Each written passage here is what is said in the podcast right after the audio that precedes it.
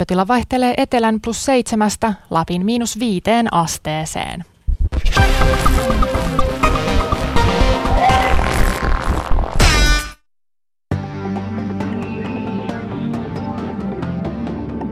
Yle puheessa. Tiistaisin kello yksi. Perttu Häkkinen.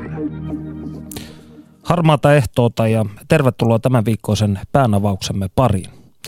Raskauden keskeytyksiä tehdään nykyisin maassamme puolet vähemmän kuin 70-luvulla, siltikin vuosittain yli 10 000.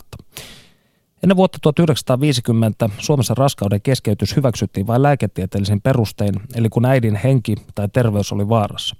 Nykyisin abortilla tarkoitetaan raskauden keinotekoista päättämistä ennen 12 raskausviikkoa. Valviran luvalla viimeinen takaraja on 20. raskausviikko, lapsen vamman kohdalla 24. raskausviikko. Yleisin syy aborttiin Suomessa ovat sosiaaliset syyt. Tämän vuoden keväällä aborttikeskustelu on nostanut vaihteeksi taas päättää Pohjoismaissa. Helsingin Sanomat otsikoi toukokuussa. Norja avasi keskustelun abortista. Aborttikysymys ei ole Pohjoismaissakaan poliittisesti täysin rauhoitettu aihe. Artikkelissa todettiin, että hallitus ehdotti, että terveydenhuollon henkilökunta terveyskeskuksissa saisi vastaisuudessa kieltäytyä ohjaamasta naisia aborttilääkäreille, jos heidän omatuntonsa niin vaatii, jos kunnassa on joku muu, jolta lähetteen voi hakea. Mikä sitten on suomalaisen aborttikeskustelun nykytila ja historia. Siitä kanssani studiossa puhumassa filosofia professori Matti Häyry ja ProLife Finland-yhdistyksen muun muassa Mika Ebeling kotimaisen abortin vastaisen taistelun peruskallio. Lämpimästi tervetuloa lähetykseen. Kiitos. Kiitos. Ö, Matti Häyry, sinä olet omien sanojesi mukaan loputtoman kyllästynyt aborttikeskusteluun. Onko asia jo puitu loppuun? Ei asia ole puitu loppuun millään tavalla, mutta se on vain, että mä olen henkilökohtaisesti ollut siinä mukana parin tämmöisen 15 vuoden syklin aikana ja, ja, ja ehkä joku muukin siitä voisi puhua, mutta tällä kertaa nyt sitten minä. No mitä sanoo Mika, onko asia puitu loppuun? Sinun kannaltasi varmastikaan ei. No ei varmasti. Asia, laki on väärä. Ja miten laki on väärä näihin hienomekaanisiin ja teknisiin seikkoihin me käymme kohta puolin. Mutta jos lähdetään siitä, että sinua voisi Mika pitää tällaisena abortin vastaisen liikkeen veteraanina Suomessa, niin mistä tämä kaikki lähti?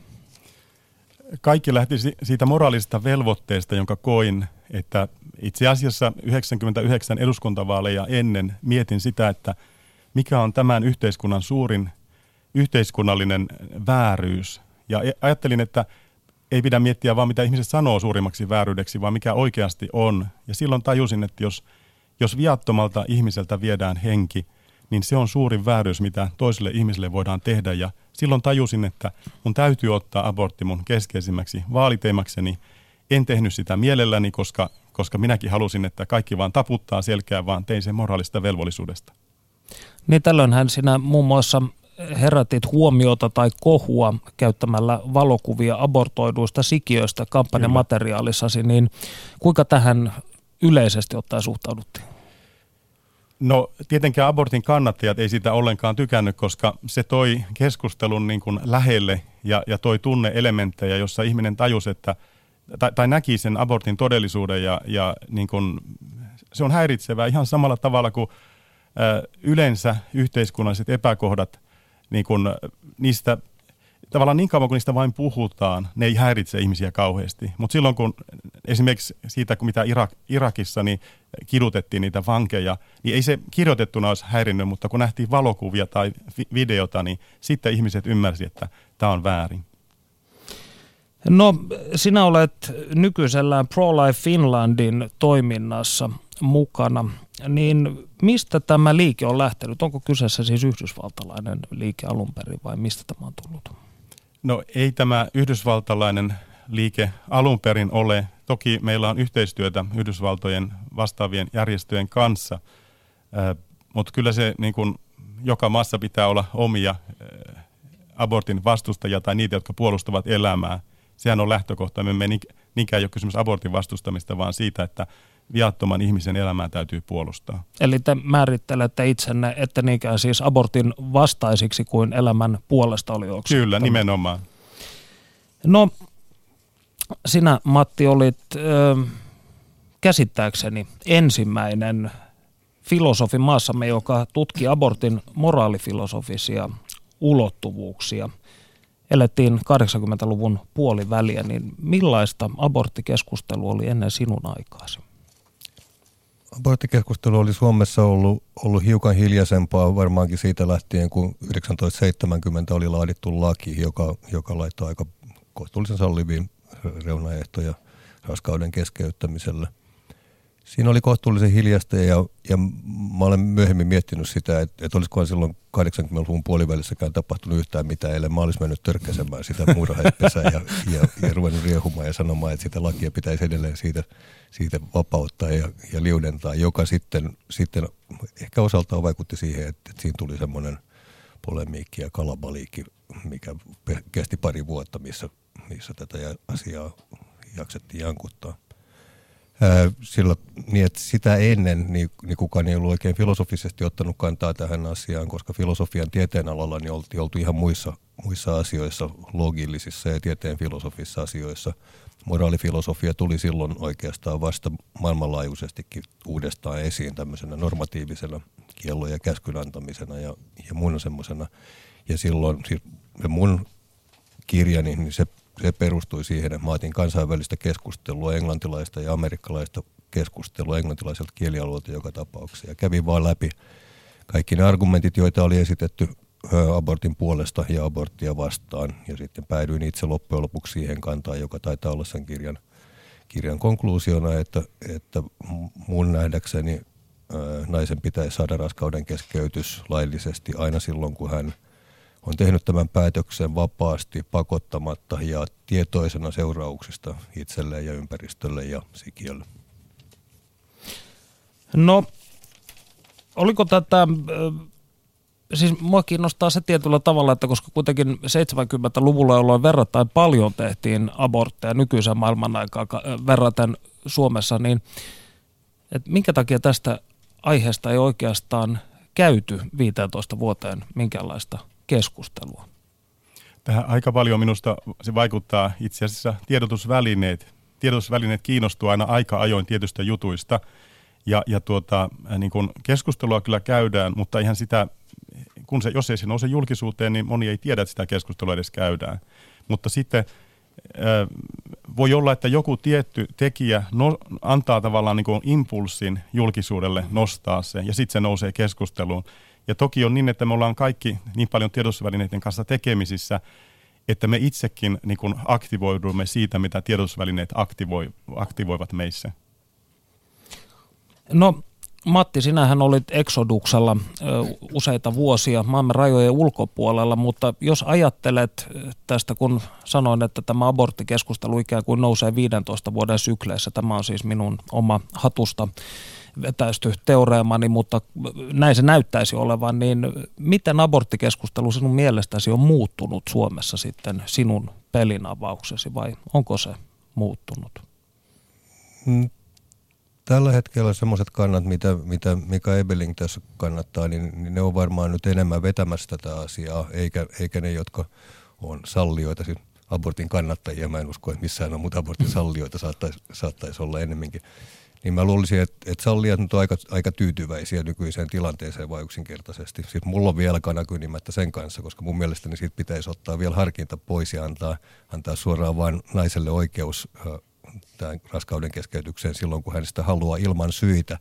Ja tämä johtuu taas siitä, että kun Suomen lakiin on nyt kirjattu se, että myöhemmän raskauden keskeytyksen saa tehdä vammaisuuden kohdalla, niin se on kummallinen asia, että Suomen, Suomen valtio hyväksyy tai, tai on laittanut lakiin sen, että vammaiset nyt on erilaisia ja muuta. Hmm. sen, sen takia mun mielestä sen pitäisi olla vain naisen valinta. Mutta se nyt oli Eli se on sinun mielestäsi ikään kuin yhden ihmisryhmän dis- tai diskriminointia? Kyllä se mun mielestäni sillä tavalla, että valtio ei saisi sanoa semmoista. Lopputulos muuten olisi ihan sama, sama siinä systeemissä. Ää, mikä sun kysymyksessä oli? Hy- hyvä kysymys. Siis lähinnä, lähinnä halusin sitä, sitä tiedustella, että oletko huomannut tässä keskustelun, voisiko sanoa, keskustelussa muutosta, paradigman muutosta tai muuta? Nyt juuri, juuri muistin sen, että, että kyllä täsmälleen on sillä tavalla, että, että kun aikaisemmin niin oltiin, oltiin menossa kohti vapautta ja, ja naisen ö, tasa-arvoista kohtelua ja muuta semmoista, niin nyt, nyt tätä keskustelua vie enemmän tämä elämän arvo, elämän pyhyys ja, ja ne puolet, mistä Mikakin puhuu. Eli tietyllä tavalla tällaiset sakraaliset asiat. Mä haluaisin tai kysyä termit. Matti sinulta, että kun sanoit, että, että niin kun, ekana puhuit siitä, kuinka se on diskriminointia niin näitä vammaisia kohtaan, mistä olen samaa mieltä, että heillä on korkeampi tämä raja. Mutta sitten sanoin, että, että pitäisi saada niin vapaasti päättää ihan tosta vaan. Sehän tarkoittaa siis käytännössä, että diskriminoinnin saa tehdä omassa päässänsä ja, ja, ja, ja niin kuin toiselta viedä sillä perusteella hänen ainutkertaisen elämänsä, mutta sitä ei vaan saa niin kuin julkisesti sanoa, niin hyväksytkö sen, että esimerkiksi joku ihminen ää, päätyy aborttiin sen takia, niin kuin Intiassa ja Kiinassa moni päätyy, että, että siki on tyttö? Meidän tota, lähtökohtaero on siinä, että kun mun mielestäni sikiöt ei ole sillä tavalla ihmisiä, siis, jonka kannan mä jaan suurin piirtein Suomen kansan kanssa tai enemmistön kanssa, et, niin silloin me ei puhuta ihmisten abortoinnista, vaan me puhutaan niiden sikiöiden abortoinnista. Ää, ei, siis se tyttöys ei tietenkään ole mikään oikea peruste. Mun varsinainen, varsinainen pointtini tuossa asiassa oli sanoa se, että silloin kun ihmiset tekee moraalisen valinnan itse tietoisena seurauksista itselleen ja ympäristölle ja, ja ties kenelle, niin silloin se on ihmisen moraalinen valinta. Sen sijaan nykyinen lainsäädäntötilanne, niin valtio tekee sen arvostelman, että, että vammainen elämä on, on heikompi arvosta kuin, kuin vammaton elämä. Mutta tässä lähtökohta, tai siis niin kuin jokaisen, eh, siis kysymys siitä, kun sanoit sillä tavalla, että, että niin kuin suurin osa kansasta on sitä mieltä, että, että siki, ihmissikiö ei ole ihminen, niin, niin äh, loppujen lopuksi tässä on minun nähdäkseni kyllä kyse siitä, että halutaan, siis meillä on ensinnä on halu ollut sallia abortti, ja sen jälkeen pitää perustella, perustella, miksi se olisi oikein. Kyllähän se on aivan selvä asia, että jokainen laji tuottaa oman kaltaisiansa jälkeläisiä, ja ihmisten jälkeläiset on ihmisiä, samalla tavalla kuin sikojen jälkeläiset on sikoja ja hevosten jälkeläiset on hevosia. Niin, niin se, on, se on loppujen lopuksi niin kuin ihan selvä asia. Voiko, voiko tätä, koska tämä, tämä menee nyt, nyt hyvin, Joo, tämä, toki. tämä dialogi tässä. Hyvä. Siis toisin sanoen nyt sitten nämä tota, abortoidut sikiöt kymmenen viikon kohdalla, joista sä oot näyttänyt kuvia, niin ne on ihmisiä. Kyllä. Ja, ja kuinka pitkälle äh, taaksepäin sitten siellä tota, mm, raskaudessa ja hedelmöityksessä menee? Hedelmöityksestä saakka Hedelmöityksestä saakka. Kyllä, ilman muuta. Onko sulla, sulla mm, kantaa siihen, että, että mm, katumuspillereihin ja niihin ehkäisypillereihin, jotka estää, estää alkion kiinnittymisen kohtuun? Kyllä, se lähtee tästä ihan samasta lähtökohdasta. Ja siis sä olet kieltämässä nämä ehkäisyn muodot, katumuspillerin Siis koska t- tässä on, tässä, siis loppujen lopuksi aborttikeskustelussa on hyvin paljon kysymys niin kuin sanapeleistä. Ja, ja niin kuin, äh, nyt tässä on se, että niin kuin, ei ole kysymys oikeasti ehkäisystä silloin, kun on kysynyt, kysymys alkaneen elämän päättämisestä. Mutta silloin, kun on kysymys ehkäisystä, joka ehkäisee ihmiselämän alkamisen, niin silloin on niin kuin aidosti kysymys ehkäisystä ja se on hyväksyttävää. Mutta sellaisesta, silloin kun on kysymys siitä, että alkanut ihmiselämä päätetään, silloin ei ole enää oikeasti kysymys ehkäisystä ja sitä en tietenkään pidä oikeana. Selvä, ja mä en missään tapauksessa ole eri mieltä tuosta asiasta. Puhutaan siis toisaalta siitä, että, että, että nyt katumuspilleri tai, tai mikä tahansa tämä, tämä seuraavan päivän pilleri, miten sitä kutsutaan, niin se on nyt sitten, se on aborttia jo. Ja, ja sitten myöskin semmoisen yhdistelmän epillerin käyttäminen, joka, joka estää alkion kiinnittymisen kohdun seinään, niin se on myöskin Kyllä, ka- kaikessahan tässä on kysymys. Ja hedelmöityksestä on alkanut sillä tavalla, että silloin kun, silloin kun siis siihen riittää monotsygotti, eli sekoitta, missä munasolu ja siittiö on vaan kohdannut ja ne on vielä yhdessä, yhdessä paketissa. Hyvä.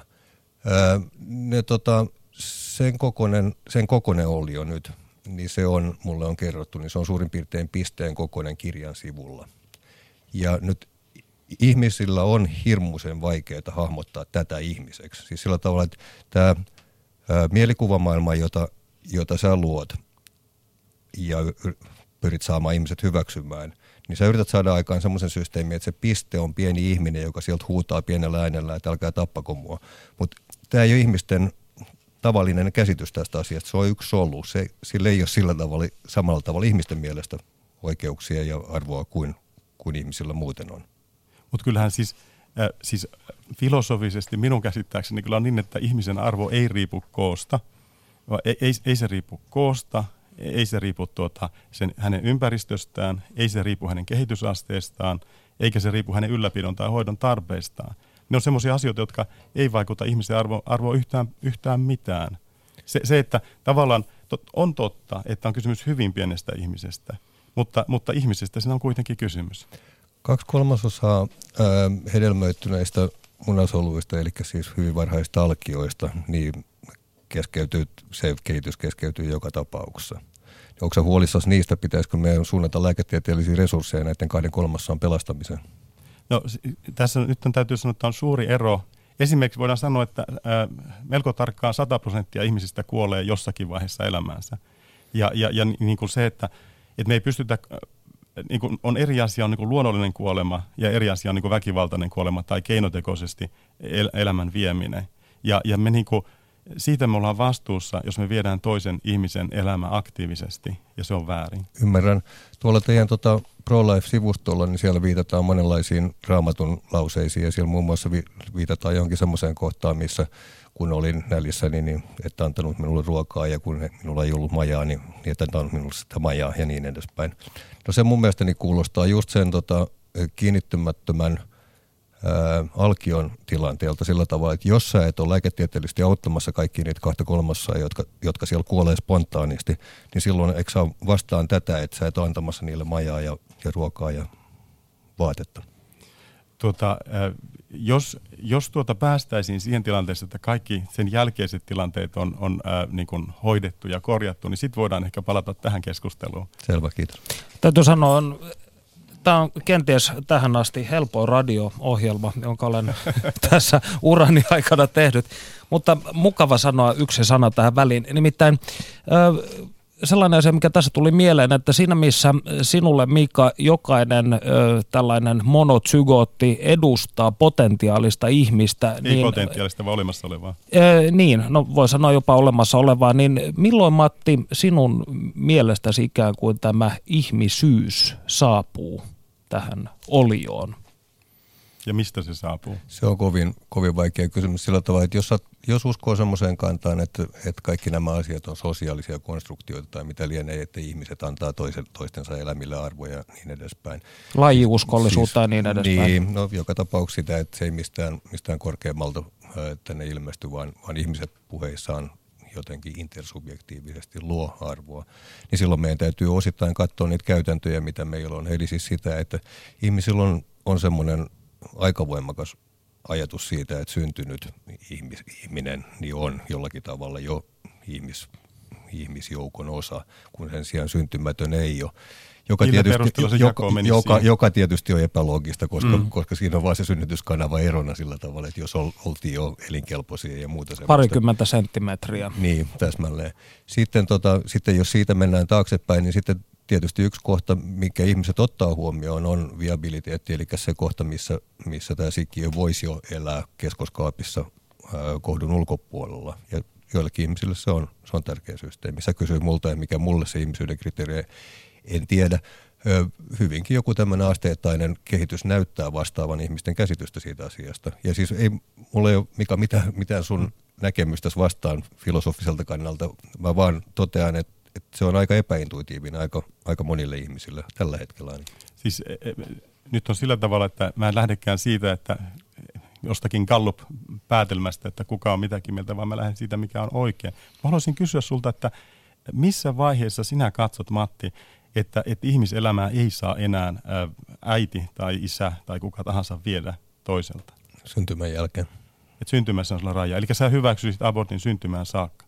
Mm, siellä on, siellä on niin, niin tota, ikävän näköistä tavaraa syntyy siellä loppupuolella. Että mitä myöhemmäksi mennään, niin sitä enemmän mä sanoisin, että miettikää nyt hyvät ihmiset. Mutta... Joo, mutta, mutta siis sillä tavalla, että niin kuin, onko, onko filosofisesti ja moraalisesti oikein, että mitä ikävämmän näköistä tavaraa tulee, että se ratkaisee sen, että mikä on oikein ja väärin? Ja filosofisesti sillä ei ole minkäännäköistä oikeutusta, no, että se on, se on pelkästään se, miten ihmisten mielipiteet on. Mä korostan nyt edelleenkin, että mulla, mm. ei ole, mulla ei ole suurtakaan kantaa tässä asiassa suuntaan eikä toiseen, ja mä en tiedä milloin ihmiselle tulee arvoa, enkä mä tiedä, milloin ihmiselle tulee oikeuksia. Mut, mä joo, voin, siis, voin, voin kertoa niitä, mitä Itseäni tässä kiinnosti vaan se, että koska ikään kuin Mikan kanta on hyvin selvillä, että Niin. tämä alkaa tämä ö, ihmiselämä hedelmöityksestä ja sinun mielestä se on ö, sopimuksen varainen ikään kuin asia, niin halusin ikään kuin, että kuulijat myös ymmärtävät tämän perimmäisen jaottelun teidän välillä. Mutta mä haluaisin semmoisen sanoa, kun sanoit, että syntymään saakka.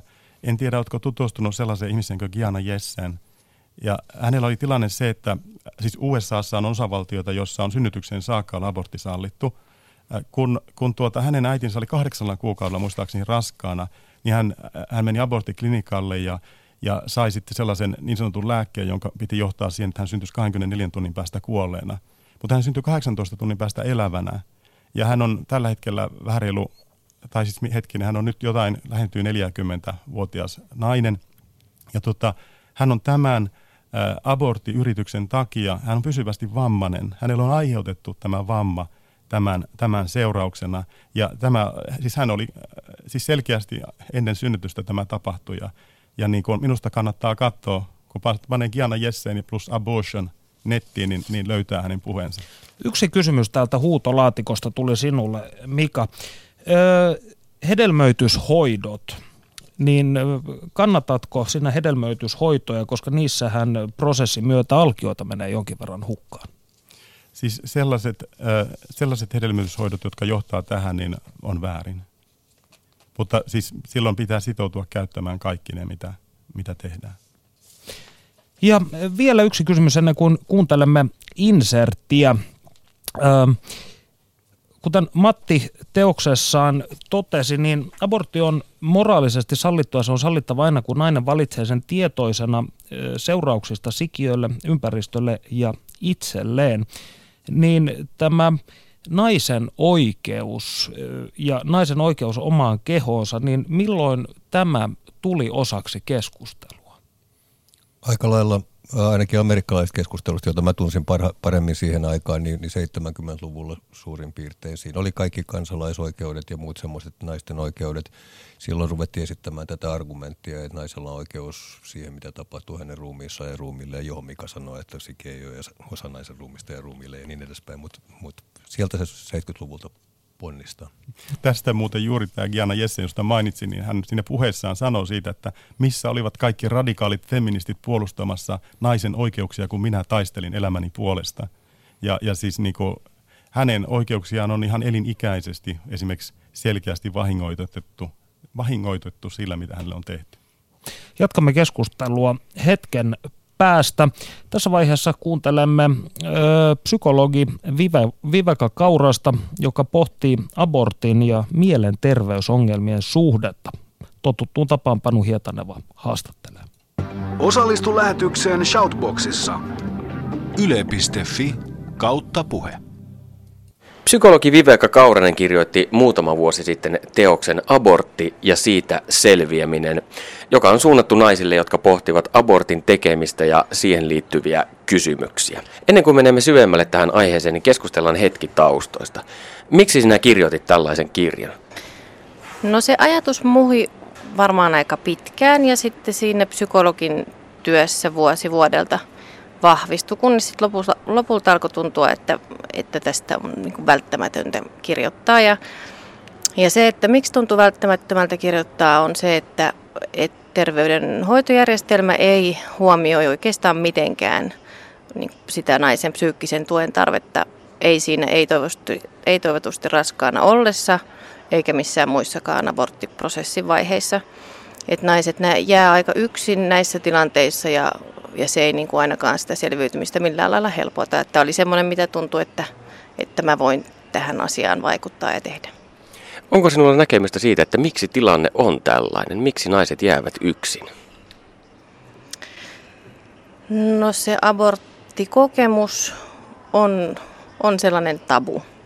Et yleensähän kun abortista puhutaan julkisesti, niin siitä usein puhuu jotkut muut kuin, kuin abortin kokeneet naiset itse. Ja se keskustelun sävy on hyvin sellainen niin kuin syyllistävä ja leimaava. et ehkä se on, se on niinku iso syy siihen, että et minkä takia sitä on vaikea lähteä tuomaan esiin oikein missään, kun siihen ei sitten ole sellaista selkeää systeemiä ja järjestelmää, että et, et missä sitä voisi pohtia. Toki onhan on, on se keskustelu muuttunutkin, että silloinhan samana keväänä, kun tuli tämä mun kirja, niin tuli myös Salome Tuomaalan väitöskirja, joka käsitteli nimenomaan näitä aborttikokemuskertomuksia. Ja, ja ainakin siinä niin kuin muutaman vuoden ajan niin selkeästi sitten mediassakin näkyy se, että, että haastateltiin myös naisia itseään ja näin, että, että on siinä muutostakin tapahtunut. Mä luulen, että just tämä tällainen ilmapiiri on, on varmaan se, että minkä takia helposti jää yksikseen. Kirjoitit tässä teoksessasi, että aborttikokemusten ja mielenterveyden yhteyttä kartoittavissa tieteellisissä tutkimuksissa tulokset vaihtelevat suuntaan ja toiseen. Millaisia nämä tulokset ovat pääpiirteissään? No tosiaan, jos asettaa niin kuin ihan samalle viivalle ikään kuin kaiken tehdyn tutkimuksen kaikki tutkimustulokset riippumatta siitä tutkimuksen laadusta – niin silloin voi tosiaan sanoa, että tuloksia on moneen suuntaan. Että on sellaisia tutkimuksia, joissa tulos on se, että abortti näyttäisi altistavan mielenterveysongelmille ja on sellaisia tutkimuksia, jotka näyttää siltä, että abortti ei altista mielenterveysongelmille ja myös sellaisia tuloksia, jotka näyttää siltä, että abortti voi olla myös tämmöinen niin kuin jotenkin voimauttava tai positiivinen kokemus naisen elämässä. Mutta että et ihan saman, samanvertaisia nämä tulokset ei ole, että siinä on kuitenkin huomattavaa vaihtelua sit siinä tutkimusten laadussa. Et ihan ei voi laskea sillä tavalla, että, että jos on näin ja näin monta tulo, tulosta puolesta ja vastaan, niin, niin se sitten sillä ratkeisi, vaan se tutkimusten laatu vaikuttaa kyllä paljon. Mistä se johtuu, että on tällaisia erilaatuisia tutkimuksia? Onko se tieteen tekijöiden ammattitaidottomuutta pelkästään? No mä luulen, että et, et osittain se kuvastaa myös sitä, sitä niin kuin aborttikokemuksen monitahoisuutta. Et siitä on mahdollista löytää niin kuin hyvin erilaisia ää, kokemuksia ja, ja näkemyksiä ja näkökulmia. Mutta, mutta kyllä se varmasti niin kuin vaikuttaa, että mitä, mitä tutkija haluaa löytää, niin se vaikuttaa siihen, että, että mitä hän lähtee kysymään. Ja sitten kyllä näissä tutkimuksissa on myös myös niin kuin ihan huomattavia sellaisia niin kuin laadullisia ongelmia, että, että aineisto on selkeästi kerätty jotenkin vinoutuneesti tai sitä on käsitelty niin kuin hyvän tutkimuskäytännön vastaisesti. Ja tietenkin tällainen, tällainen niin kuin epäluotettava tutkimusmenetelmä, että sit vääristää niitä tutkimustuloksia.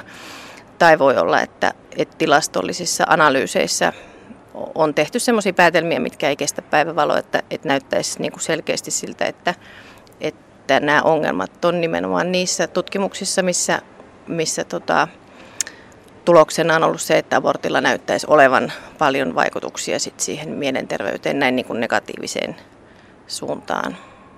Mitä tässä yhteydessä tarkoittaa tällainen huonosti tehty tutkimus? No tosiaan niitä puutteita siinä tutkimuksessa voi olla niin kuin monessa vaiheessa, mutta, mutta tämmöisiä niin kuitenkin arkisia, ehkä helposti lähe, lähestyttäviä ja ymmärrettäviä ongelmia voisi olla esimerkiksi sellaiset, että, että on tutkittu, että on haluttu kysyä, että, että aiheuttaako abortti mielenterveysongelmia ja sitten on tutkittu ää, abortin tehneitä naisia ja, ja haastatettu heitä näistä mielenterveysongelmistaan. Ja sitten on saatettu päät, päätyä päättelemään, että, että kyllä se siltä näyttää, että paha mieli tuli ja kovin vaikeita on. Mutta ei ole millään tavalla kontrolloitu niitä mielenterveyden ongelmia ennen aborttia, jolloin voi olla, että ja sitten kun tämmöisiä on, on tota, toistettu ja tutkittu, niin, niin sitten on huomattukin, että, että se saattaa olla usein se selittävä tekijä, että niitä mielenterveysongelmia on ollut jo ennen sitä aborttia, jolloin se abortti ei olekaan se selittävä tekijä, että sitä ei voi päätellä tällä tavalla. Tai sitten niin, että, että on verrattu ää, abortin tehneiden naisten kokemusta synnyttäneiden naisten kokemukseen mutta ei ole sitten taas kontrolloitu millään tavalla sitä, että onko se synnyttäneiden naisten raskaus ollut toivottu vai ei toivottu. Ja kuitenkin valtaosa ää, synnyttäneistä naisista kuitenkin synnyttää toivottujen raskauksien päätteeksi. Että se tällä tavalla rinnastaminen menee metsään, koska se koko alkutilanne sille raskaudelle on niin erilainen. Et, että olisi tärkeää sitten vertailla sellaista ryhmää, että on ei toivotusti raskaana olevia naisia, joista osa keskeyttää raskauden ja, ja osa sitten taas synnyttää ja, ja siinä sitä vertailua voitaisiin ehkä tehdä. Mutta esimerkiksi tämän tyyppisiä ne voi olla. Tai sitten siellä myöhemmissä tilastollisen analyysin vaiheissa ää, toimitaan semmoisilla tavoilla, mit, mitkä ei ole hyvän tutkimuskäytännön mukaisia. Millaiseen lopputulemaan nämä niin sanotut laadukkaat tutkimukset ovat sitten tulleet mielenterveysongelmien ja abortin suhteesta? No, kun on vedetty yhteen niin kuin tätä tehtyä tutkimusta, niin näyttäisi siltä, että, että abortilla ei ole ää, semmoista mielenterveysongelmille altistavaa vaikutusta. Perttu Häkkinen. Puhuimme tuossa hetki sitten, että abortti on edelleen Suomessa tabu. Kokevatko naiset abortin tekemisen ahdistavampana, koska siitä ei keskustella avoimesti? Joo, kyllä, kyllä mä näkisin, että, että semmoisella syyllistävällä ja jotenkin semmoisella häpeällä leimaavalla ilmapiirillä on tosi, tosi iso vaikutus. Ja, ja vieläpä niin, että se on, se on vaikeaa niille, joille se aborttikokemus on jollain lailla semmoinen vaikea että he tarvitsisivat siihen apua, he tarvitsisivat tukea, niin he ei, he ei löydä ehkä semmoista kanavaa, mistä sitä lähteä hakemaan, ei uskalla jotenkin tuoda sitä esiin. Mutta se on vaikea myös niille, joille se aborttikokemus on ehkä jotenkin helpottava tai hyvä, koska, koska sekään ei ole niin kuin sallittu, että jotenkin aborttia ei saa surra, mutta ei sitä myöskään saa olla surematta, että et on niin kuin, tarjolla on vaan se jotenkin semmoisen syy, syyllisen paikka. Ja sitten taas kääntäen se, että jos terveydenhuoltohenkilökunta esimerkiksi onnistuu siinä omassa työssään kohtelemaan aborttitilanteessa naista jotenkin sillä tavalla kunnioittavasti tai lämpimästi tai kannattelevasti, niin sillä voi olla niin kuin ihan huikea merkitys sen, sen selviytymisen kannalta ja jotenkin siinä, että, että miten nainen voi sitä merkitystä siitä itselle rakentaa. Et tietenkin varmaan kaikkein va- vaikein tilanne on silloin, jos, jos jos siinä aborttiprosessissa joutuu niin terveydenhoitohenkilöstönkin taholta jotenkin sellaisen ää, asiattoman kohtelun kohteeksi. Saavatko naiset tarpeeksi apua hoitohenkilökunnalta abortin jälkeen tai ylipäänsä? No eivät saa jälkeen, niin kuin eivät saa jotenkin missään muussakaan vaiheessa.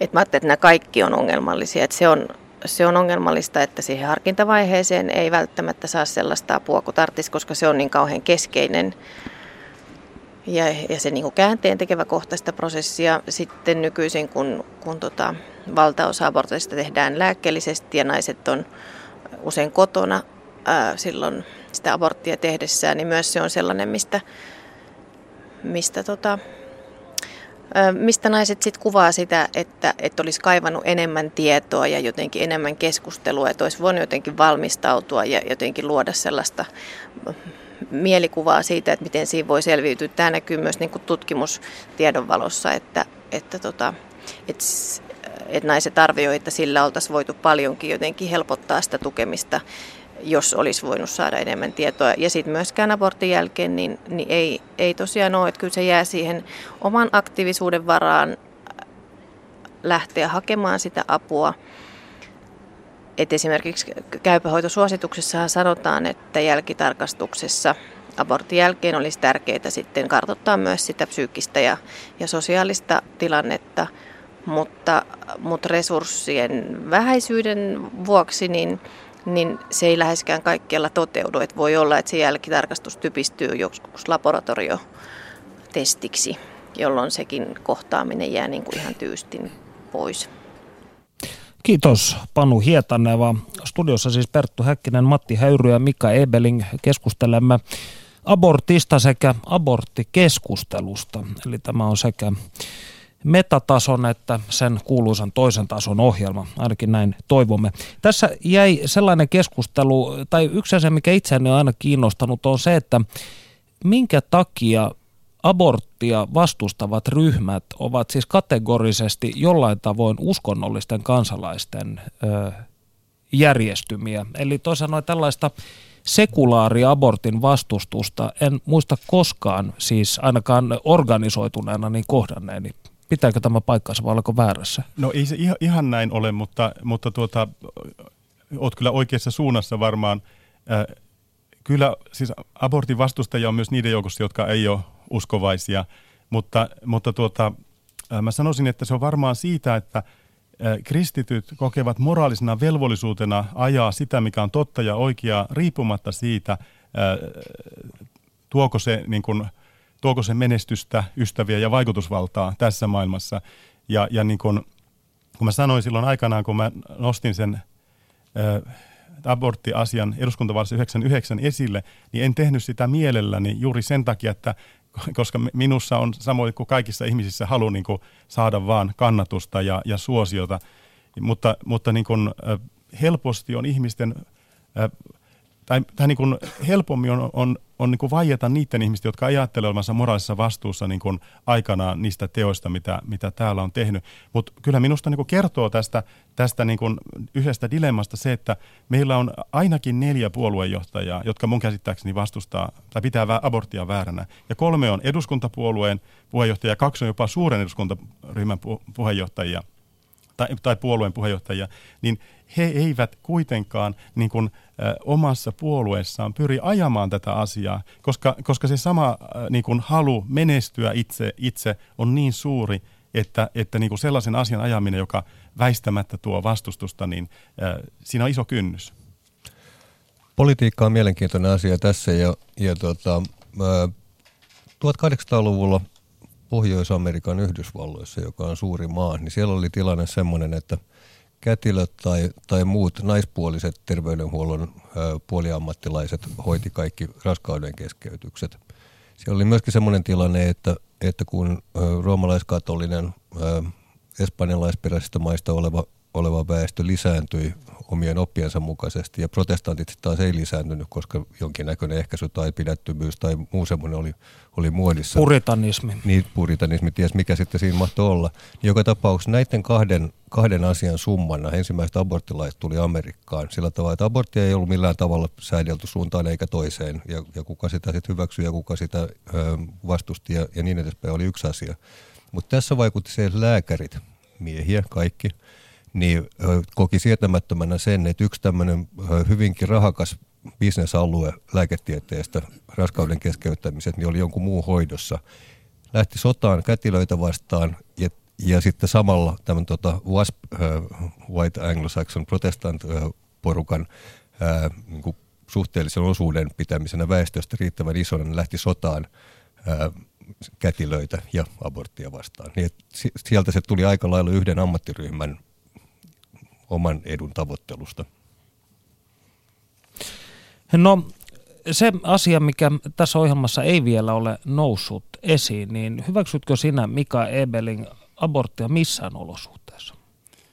Koska nähdäkseni abortissa on kysymys puolustuskyvyttömän ihmisen hengen viemisestä ja, ja koska pidän vääränä, että, että niin kuin syyttömältä ihmistä viedään henki, niin en, en voi pitää sitä oikeana sellaisessa tai oikeastaan en voi pitää sitä oikeana, mutta sitten jos, jos niin kuin, äh, tulee sellainen tilanne, jossa, jossa oikeasti on kaksi, äh, kahdesta elämästä kysymys, eikä toista elämää voida kuitenkaan pelastaa, niin silloin tietenkin täytyy pelastaa yksi elämä, jos ei kahta voida pelastaa. Ni, niin, mutta mä en enää sano sitä abortiksi, koska, koska tuota, silloin on kysymys siitä, että yksi elämä täytyy kuitenkin... Eli puhut tällaisesta äiti-lapsi-valintatilanteesta ei, ei, ei, ei oike, oikeastaan vaan siitä, että lapsi menetetään joka tapauksessa ja menetetäänkö myös äiti. Mutta, mutta tuota, jos, jos on tilanne niin, että lapsi ei selviä siihen ikään saakka, että hän kykenisi kohdun ulkopuolella elämään, niin, niin hänet on menetetty joka tapauksessa. Mutta silloin totta kai äiti täytyy pelastaa. Joo, näinhän teidän, teidän ProLife-sivustolla myöskin sanotaan, esitetään tämä asia. Joten siis toisin sanoen selventääkseni, niin jos on semmoinen tilanne, lääketieteellisesti kuinka tahansa harvinainen, jossa kyse on joko naisen pelastamisesta tai sikiön pelastamisesta, niin silloin sä et salli ää, aborttia tässä tapauksessa. Siis jos tämmöinen tilanne on mahdollista, niin silloin mun mielestä se ei ole sellainen, jonka toisen pitää päättää. Eli silloin, silloin tuota, silloin mun mielestä on luonnollista, että äidin täytyy päättää se, äidin ja isän varmaan yhdessä, mutta varmaan äidin ensisijaisesti siitä, siitä asiasta. Silloin ei mun mielestä, siis ei ole oikein päättää, että sinun täytyy kuolla, että tuo saisi elää. Mä en tiedä, onko se edes mahdollista, mutta... Mielenkiintoista tapauksia on olemassa. Pari harvinaista medikaalista systeemiä on siihen. Mielenkiintoista, koska siinä aborttikeskustelussa, filosofisessa ja teologisessa, jota mä luin hyvin silloin 80-luvulla, niin siellä tämmöiseen otettiin paljon voimakkaampi kanta ja sanottiin, että sitten heitetään kolikkoa näissä tilanteissa, että, että jos se on joko nainen tai sikiö, niin silloin on heitettävä kolikkoa, koska kukaan ihminen ei saa ottaa päätöstä tästä.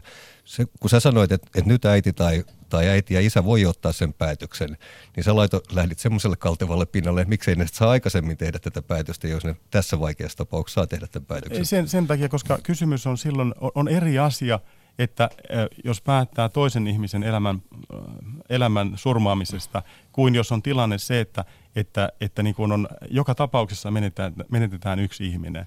Siis ne on ihan kaksi eri asiaa, että, että niin kuin, saako tarpeettomasti päättää toisen ihmisen kuolemasta vai, vai sellaisessa tilanteessa, jos joka tapauksessa joku, jompikumpi kuolee.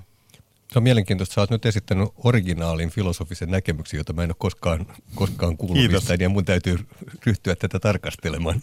Kiitos. Ja siinä vai, välin, kun Matti tätä tarkastelee, niin kuunnelkaamme Suomen gynekologiyhdistyksen puheenjohtaja Juha Räsäsen kertomaa siitä, mikä on liiton kanta kansalaisaloitteeseen, joka ajaa terveydenhoidon työntekijöiden oikeutta kieltäytyä abortissa avustamisesta. Abortti ja aborttilainsäädäntö ovat taas ajankohtaisia asioita, sillä kansalaisaloite terveydenhuollon henkilökunnan oikeudesta kieltäytyä suorittamasta raskauden keskeytystä sai viime viikolla tarvittavat 50 000 allekirjoitusta, joten se etenee siis eduskunnan käsiteltäväksi. Minä tavoitin nyt puhelimitse Suomen gynekologiyhdistyksen puheenjohtaja Juha Räsäsen. Millaisia ajatuksia tämä herättää? No minusta tämä on erittäin hieno asia, että näinkin hankalasta ja vaikeasta asiasta kuin raskauden keskeytykset tässä yhteiskunnassa keskustellaan avoimesti ja tuota, ehkä se kuvastaa myös tätä, että meidän tämä yhteiskunta on siinä mielessä läpinäkyvä, että nämä, näistäkin asioista voidaan keskustella ja miettiä, onko näissä lainsäädännöllisesti tai muilla sektoreilla mitään parannettavaa. Jos tulevaisuudessa terveydenhoitohenkilökunnalla on oikeus kieltäytyä tekemästä abortteja, niin millaisia seurauksia tällä tulee olemaan? No tästähän meillä gynekologiyhdistyksessä jo reilu vuosi sitten otettiin kantaa asiaan ja annettiin lausunto, joka on kyllä ihan hyvin yhteneväinen tämän valtakunnallisen sosiaali- ja terveysalan eettisen neuvottelukunnan antaman lausunnon kanssa. Ja me lähdetään siitä tilanteesta liikkeelle, että tämmöisiä vakaumuksen pohjalta tapahtuvia kieltäytymisiä, että me emme sitä kannata. Koska niin kuin sanoin jo aiemmin, meillä on hyvin selkeä lainsäädäntö näistä raskauden keskeytyksistä. Potilalla on oikeus saada raskauden keskeytys, kun tietyt kohdat täyttyy, ja meillä on myös velvollisuus auttaa potilasta siinä asiassa. Jos tämä lähdetään niin avaamaan, tämä, että meillä vakaumuksen pohjalta voidaan niin miettiä, mitä toimenpiteitä on valmis tekemään, niin ensimmäiseksi tietysti se, mikä on se vakaumus, miten sitä mitataan ja mikä onko joku vakaumus arvokkaampi kuin toinen vakaumus. Ja minä vähän pahoin pelkään, että tämä voisi laajentua myös meidän oman erikoisalan synnytys- ja naisten tautien ulkopuolelle. Lopputulemana voisi olla tilanne, että meillä on potilasryhmiä, joita kukaan ei halua hoitaa. Eli meidän on lähdettävä siitä, että joka potilasryhmä, onko hän tulossa raskauden keskeytykseen tai onko hän tulossa vaikkapa virtsankarkailuvaivan takia naisten tautien poliklinikalle, niin jokaista asiakasta meidän on hoidettava täsmälleen yhtä hyvin ja kaikki ansaitsee tasavertaisen kohtelun. Mä sen vielä lisäisin, että meillä niin synnytyssairaaloissa on, on päivystysvelvollisuus, jolloin me kohdataan potilaita – joilla on raskauden keskeytys menossa ja siihen liittyy ongelmia. Esimerkiksi nykyisinhän valtaosa raskauden keskeytyksestä on lääkkeellisiä ja silloin tällöin esimerkiksi lääkkeellisen raskauden keskeytykseen voi liittyä hyvin voimakas verenvuoto, joka voi jopa uhata äidin tai tämän naisen omaa terveyttä. Ja näkisin sen aika ongelmallisena, jos meillä on päivystämässä tai työssä henkilökuntaa, joka ei sitten omaa vakaumuksensa takia pysty auttamaan tätä henkilöä. Ja toisena sanoisin sen, että meillä esimerkiksi on pieniä terveyskeskuksia, jos siellä sattuu olemaan työssä lääkäri tai lääkäripariskunta, jolla on tämmöinen vakaumus, niin silloin hän välttämättä henkilö, joka siellä haluaisi ja hänellä olisi täysin lainsuoma oikeus raskauden keskeytyksen, niin välttämättä se ei toteudu siinä omassa terveyskeskuksessa, jolloin se pistää myös näitä ihmisiä ihan eriarvoiseen asemaan muiden potilasryhmien kanssa. Tämänhetkisen aborttilainsäädännön mukaan pelkkä naisen tahto ei riitä abortin saamiseen, vaan tarvitaan jokin muu syy. Ja yli 90 prosenttia aborteista tehdään Suomessa niin sanottujen sosiaalisten syiden takia. Mutta kukaan ulkopuolinen ei kuitenkaan valvo, että täyttävätkö nämä sosiaaliset syyt. Eli käytännössä kuka tahansa siis saa abortin. Mitä mieltä olet tästä vallitsevasta tilanteesta? Onko se ongelmallinen vai toimiiko se? No yleensä niitä ihmisiä, mitä minä olen tavannut urani aikana, jotka on päätynyt raskauden keskeytykseen. Yleensä tämä asia on hyvin pitkällisen pohdinnan ja miettimisen tulos valtaosalla asiakkaista. Ja minä en tätä näkisi siinä mielessä ongelmana ja minusta myös hyvin kuvastaa se, että jos meillä Pohjoismaissa on alasimmat keskeytysluvut, niin minun mielestä tämä kuvastaa sitä tilannetta, että, että meillä on varsin toimiva systeemi tällä hetkellä käytössä. Näin siis Suomen gynekologiyhdistyksen puheenjohtaja Juha Räsänen Panu Hietanevan haastattelussa. Eräs sellainen asia, joka itseäni on mietityttänyt hyvin paljon, miehen asema tässä koko kuviossa. Muistan kerran, kun ystäväni, hänen tyttöystävänsä suunnitteli raskauden keskeytystä ja ystävälläni oli hyvin vastakkainen näkemys tästä asiasta. Hän oli verrattain hermon romahduksen partaalla, niin Onko ikään kuin mies liikkeellä ollut tällaista ö, tendenssiä lobata jollain tavalla miehen asemaa tässä? Koska viime kädessä kyse on sitten naisen päätöksestä. On ollut, mutta nyt tietysti täytyy lähteä liikkeelle vähän historiasta sillä tavalla, että Aiji Palmeen lääkärin etiikassa on jossain vaiheessa 50-luvulla ja sitten 68 uusintapainoksessa sanoi, että sanoi raskauden keskeytyksestä, että sitä ei saa tehdä, koska jokainen nainen, joka on vapaaehtoisesti ryhtynyt sukupuoliyhteyteen, niin ottaa vastuun kaikista sukupuoliyhteytensä tuloksista, niin kuin esimerkiksi myöskin siitä lapsen saannista. Vastuunkantaja. Niin, vastuunkantaja. No nyt siitä, siitä tultiin hiukan pois sattuneesta syystä, mutta mut miesliikkeelle voi nyt tässä kohdassa hiukan kuitenkin palauttaa tätä ja sanoa, että ryhtymällä sukupuoliyhteyteen hedelmöittymisen mahdollisuuden ollessa läsnä, niin, joka on aina, niin otat kyllä vastuuta aika lailla näistä asioista. Niin, eli... Yksi mikä on tärkeä asia on se, että usein abortin tekevän naisen tavallaan taustalla on usein jopa vastuutaan pakoileva mies. Sen mä oon huomannut joskus keskustellessa sellaisten ihmisten kanssa, jotka, jotka niin miettii aborttia, että he, he tarvitsevat tukea ja heitä jätetään usein täysin yksin – ja, ja tavallaan siihen, että se on sun päätös, on tavallaan keino jättää heidät yksin, kun sen sijaan pitäisi olla mies, joka tulee siihen, joka on lapsen isä, joka, joka tulee siihen rinnalle ja sanoo, että hän auttaa, auttaa tuota, vaikka ei olisikaan aviopuoliso tai, tai ei olisi, olisi tuota noin, niin, että he eivät olisi naimisissa tai, tai edes, edes avoliitossa keskenään. Et, et siis monesti nainen jätetään yksin tässä tilanteessa ja, ja, ja niin kuin miesten pitäisi kantaa oma vastuunsa – lapsen kasvattamisesta. Eli sinä perään kuulutat ikään kuin yhteisön huolenpitoa myös tässä ympärillä. Kyllä, ilman muuta. No, meillä valitettavasti ohjelman traagiseen luonteeseen liittyen aika alkaa loppumaan, mutta haluaisin tällaisen kysymyksen esittää. Teidän kummankin mielestä aborttilainsäädäntöä tulisi ruuvata johonkin suuntaan, niin voisitteko kertoa, mihin suuntaan?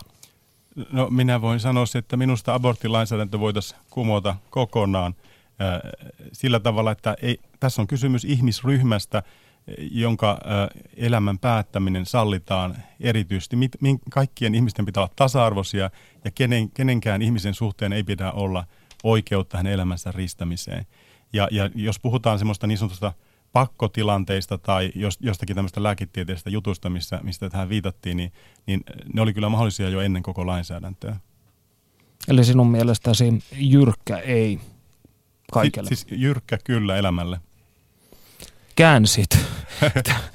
ja mä lähtisin taas siitä, että tässähän Mika on puhunut, puhunut sikiön ihmisyydestä ja, ja arvosta, joka on yksi näkökulma tähän asiaan. Toinen näkökulma on naisen näkökulma ja mä voin vaikkapa lähteä samoista premisseistä ja lähtöolettamuksista kuin mistä pro-life ja, ja Mika lähtee, eli raamatusta. Siellä on kuitenkin Matteuksella niin tämä kuuluisa, että kohtele muita niin kuin haluaisit itseäsi kohdeltavan. Nyt näyttäisi siltä, että suurin osa Suomen kansasta on sitä mieltä, että jos on ei-toivottu vaikea, vaikeassa tilanteessa oleva raskaus meneillään, niin he toivoisivat itse, että he saisivat silloin luvan keskeyttää tämän raskauden. Sen takia toivovat sitä myöskin muille. Ja, ja tämä on se perusta. Mun ainoa, ainoa lisäykseni tähän lainsäädäntöön on vain se, tai poisto olisi, että sieltä otettaisiin pois se, että, että se on lääkäri, joka päättää, tai lääkäri, joka tekee raksia ruutuun, vaan että nainen voisi suoraan vaan ilmoittaa, että nyt se tehdään. Tähän mä lisäisin sen, että tässä unohtuu, niin kuin abortin kannattajat yleensä aina unohtavat, että siinä on kysymyksessä myös lapsi. Ja tavallaan niin kuin lapsi ikään kuin ignorataan ja katsotaan, että, että niin kuin hänen elämänsä saa päättää ilman, että häneltä kysyy mitään. Siis ihan biologisesti on ihan selvä, että lapsi taistelee elämänsä puolesta, että hän kyllä äänestää oman elämänsä jatkumisen puolesta. Niin, tähän liittyy sellainen, voisiko sanoa e, itselleni sinänsä läheinen teema, että kun äitini tuli raskaaksi, niin hän oli verrattain iäkäs ja lääkäri sitten heti ehdotti, että otetaanko nirri pois ja äitini tästä sitten pahastui ja täytyy sanoa, että toisinaan hyvinä päivinä niin tuntuu, että on ihan, ihan hyvä olla täällä kuitenkin. Kiva. Hei, lämmin kiitos siitä, kun tulitte ohjelmaan Matti Häyry ja Mika Ebelin. Kiitos. Kiitos. Me palaamme ensi viikolla uusin kujein hedonistista loppuviikkoa. Minun seurassani on noin kolmekymppinen Petra, joka teki noin kymmenkunta vuotta sitten abortin. Ja kuten kohta kuulette, niin olemme muuttaneet hänen ääntään, koska tämä aihe on sangen arkaluontoinen. Oikein hyvää päivää, Petra. Päivää päivää. Millainen sinun elämäntilanteesi oli tuolloin, noin kymmenen vuotta sitten, kun teit abortin? Ää, no tota, mä olin just valmistunut koulusta ja tavallaan jalkaa sinne työelämän puolelle. Ja tota, sellainen tavallaan se vaihe oli siinä, että, että tota, nyt alkaa sitten tämä työelämä meininki ja tavallaan se semmoinen, että nyt se mitä mä oon opiskellut, niin nyt mä alan toteuttaa sitä. Ja se oli se, se, oli se vaihe, ja en ollut tällaisessa missään niin sanotussa vakavassa parisuhteessa tai vuosia kestäneessä parisuhteessa, että, mutta kuitenkin henkilön kanssa, jonka kanssa hengailin. Pettikö teillä ehkäisy vai oliko tässä muut syyt taustalla? Petti ehkäisy. Entä oliko tämä aborttipäätös sitten vaikea? No oli, oli se siis sillä tavalla vaikea, että, että tosiaan siis ehkäisy petti ja hain, hain tota katumuspillerit ja tota, sitten ihmetteli, että kun ei nuo menkat ala, ja sitten rupesi oikein netistä vielä selvittää, että miten tämä katumuspilleri, niin siinähän tietysti on se tietty aika, milloin ne ottaa, niin se rupeaa vähenemään se vaikutus. Ja sitten rupesi mietityttää, että ei hitse, että nyt mä varmaan olen raskaana ja tämä on niinku pahin mahdollinen tilanne. Ja tota, sitten kun mä kävin ja sain selville, että näinhän se on, niin olihan se tosi vaikea, koska sitten vielä kaiken lisäksi se, kun se lasketaan se laskettu aika, niin se olisi ollut sama päivä kuin mun syntymäpäivä. Niin olihan se, koska mä oon aina halunnut, tai siis aina toivoin, että haluan lapsia ja haluan tulla äidiksi jossain vaiheessa, mutta tota, kyllä sitä tuli kuule siliteltyä sitä mahaa aika pitkään ja tota, niin kuin mietittyä, että et, punnittaa, punnittua kaikki vaihtoehtoja, että mitä jos, että mitä jos mä niinku hommaan tämän, ja siis se mies olisi ollut niinku mukana, ei meistä mitään niinku naamisia oltaisi menty, eikä mitään parisuhdetta, että se mun mielestä on niinku naurettavaa, että minä lasten takia, tai se ei ollut meidän vaihtoehto, että totta kai puhuttiin siitä, että ootko mukana, ja niinku tälle, enkä halunnut tietenkään rahallista, sillä tavalla rahallista apua, että jos teen päätöksen ja haluan, niin sitten se on oikeasti mun vastuulla ja näin poispäin, mutta kyllä sitä tuli punnittua kaikkea, että oli se vaikea päätös. Millainen kokemus sitten oli tämä varsinainen raskauden keskeytys? Oliko se fyysisesti kivulias? No, Matin lääkkeellisen tota noin niin, abortin. Ja tota, olihan se, siis olihan se siis sillä tavalla kivulias, että se oli niin kuin menkat potenssiin sata. Että oli se ihan hirveä kivulias ja, ja jotenkin, mutta siis aika kuitenkin yksinkertainen. Että kyllä mä muistan, kun mä makasin siellä siellä tota osastolla, kun siinä otettiin niinku tabletti ja sitten toinen laitettiin tuonne alapään kautta ja odotettiin sitten, että se rupeaa niinku sieltä tulemaan pois. Niin, niin sitten piti olla niinku tavallaan siellä, siellä osastolla hetken aikaa makoilemassa. Ja tota, niin kyllä mä ajattelin, että, että on tämä silti niinku aika helppoa, tämä abortin tekeminen. Mutta oli se siis sillä tavalla niinku kivuliasta, että se jätti, mutta mun mielestä se kuuluukin olla että kyllä, kyllä sinun täytyy niinku tuntua se, mitä sä teet. Että, et varmasti joskus aikoinaan sanoin, että ikinä en tule tekemään abortteja, mutta sitten kun se tulee kohdalle, niin kyllä, ne, kyllä pitää miettiä niitä valintoja ihan oikeasti. Että onko se niinku hyvä ratkaisu, että me vaan synnytetään tähän maailmaan näitä lapsia ilman miettimättä oikeasti sitä, että mitä se on, että millainen äiti mä olisin ollut. Mä olisin ensinnäkin varmaan kyynistynyt siitä, mä olisin syyttänyt sitä lasta, niin en mä tiedä, kenelle se olisi ollut hyvä ei välttämättä kellekään. Entä henkinen puoli välittömästi tuo operaation jälkeen? Millaisia tuntemuksia sinulla oli? No oli aika semmoisia ristiriitaisia, tai ei ristiriitaisia, sille totta kai apeita tunnelmia ja sitten oli kuitenkin eh, samalla hetkellä mm, ystäväni oli hankkimassa lasta. Ta- tavallaan tultiin melkein samaan aikaan raskaaksi. Ja sitten tavallaan piti nauttia ja iloita siitä, että hän saa, hän saa lapsia ja sitten itse on kuitenkin tehnyt. Ja totta kai kavereiden kanssa niin kuin juttelin asiasta. Mutta tota, mutta totta kai se oli apee, mutta ei kauaa, koska silloin mä muistan se ainut asia, mikä oli mun mielestä positiivista tästä, mitä mä pelkäsin eniten, ehkä oli se, että miten mut otetaan vastaan tuo niin kuin lääkärillä, kynekologilla ja täällä puolella, että tuleeko se syyllistäminen ja se, että mitä ja, ja tavallaan se semmoinen, että sä et ole oikeutettu tähän tai jotain tällaista keskustelua. Mutta ei, siellä oli tosi niin kun, ymmärtäväisiä ja sanoivat, että me ymmärretään tämä tilanne, tämä on sun päätös. Ja sitten yksi lääkäri vielä, mä muistan, se sanoi, että sitten kun sä oot sen päätöksen tehnyt, kumpi se sitten tahansa oli, niin älä enää sen jälkeen jossittele, äläkä enää kuuntele ketään, joka sanoisi, että sun olisi pitänyt tehdä tai sä oot tehnyt sitä tai sä oot tehnyt tätä ja miksi sä et tehnyt. Se oli sun päätös ja lopeta se jossittelu siihen. Ja se oli varmaan se, mikä auttoi niin eteenpäin, että mä olin silleen, että mä oon tehnyt sen päätöksen ja se on se. Oli muut mitä tahansa mieltä. Oletko koskaan katunut tätä päätöstäsi? En ole katunut. Joskus kyllä miettinyt, että mulla voisi olla toinenkin lapsi, mutta en ole, en ole tota katunut koskaan se oli oikea ratkaisu, koska mä en olisi nyt se, kuka mä oon, ja mä en olisi siellä, missä mä oon. Ja totta kai itsekäistä syistä tein niin kuin abortin, mutta että tota, mun vanhemmat asuu pitkän matkan päässä, ja mun mielestä silloin, kun sä lähdet tekemään lapsia, niin et sä voi niinku olettaa, vaikka kuinka sun frendit sanoisivat, että me ollaan tukena. Ei ne ole samalla tavalla tukena kuin se, jotka on isovanhemmat tai tälleen, niin mä että mun olisi pitänyt muuttaa mun elämä täysin, jos mä olisin hankkinut silloin lapsen. Ja mä en ollut siihen silloin valmis. Ja mä kuitenkin yritin tehdä kaikkeni, että sitä lasta tullut. Että käytin ehkäisyä ja otin katumuspillereitä ja näin, kun huomasin, että kondomi meni rikki. Että, että niin kun sen takia mä en ehkä kadu, että mä en ollut höveli. Että mä, se oli semmoinen asia, mikä valitettavasti tapahtui.